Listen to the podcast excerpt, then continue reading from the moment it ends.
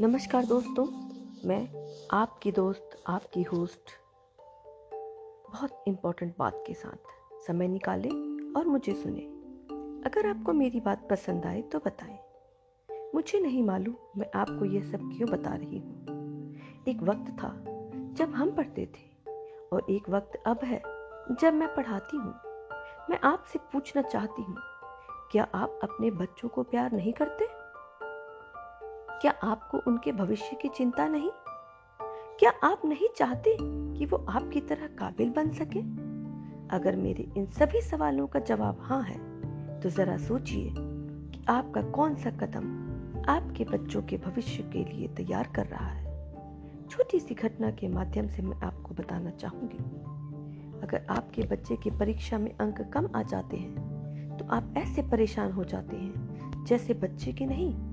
बल्कि आपके अंक कम आ गए हों। मुझे ये बताएँ, आज आपकी ज़िंदगी में आपके बचपन के कितने अंक काम आ रहे हैं? क्या अहमियत है उन नंबरों की? इसलिए मैं ये कहना चाहूँगी कि आप बच्चों को नंबर के लिए नहीं, बल्कि एक अच्छा इंसान बनाने के लिए उसकी मदद करें।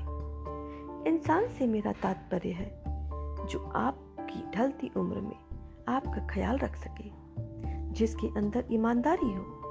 जो जीवन से जुड़ा हुआ हो, दूसरों की भावनाओं पर परवाह कर सके, अपने जीवन को किसी के काम ला सके, और यह सब तभी संभव होगा जब उन्हें बचपन में इन भावनाओं का एहसास दिलाया जाएगा।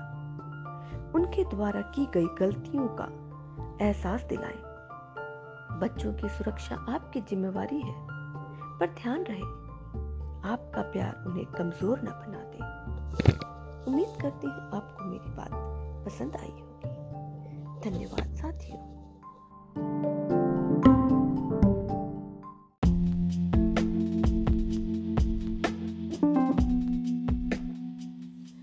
नमस्कार दोस्तों, मैं हूँ आपकी दोस्त और आपकी होस्ट एंकर पर। आज मैं आपको बहुत गहराई से कुछ बात बताना चाहती हूँ। आप सभी मिठाइयों के बारे में तो जानते होंगे। हमारी मिठाइयों पर जरा गौर कीजिए। कुछ न कुछ संदेश देती हैं। जैसे, जिलेबी, आकार मायने नहीं रखता, स्वभाव मायने रखता है।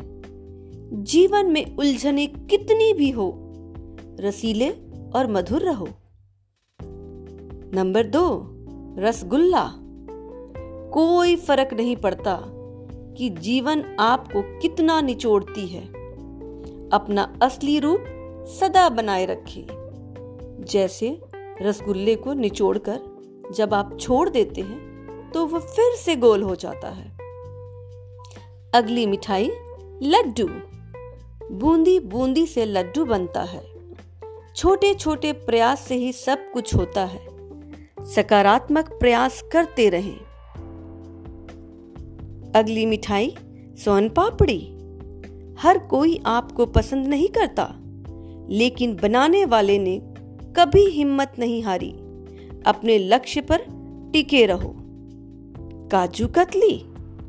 अपने आप को इतना सस्ता ना रखें कि राह चलता कोई भी आपका दाम पूछता रहे।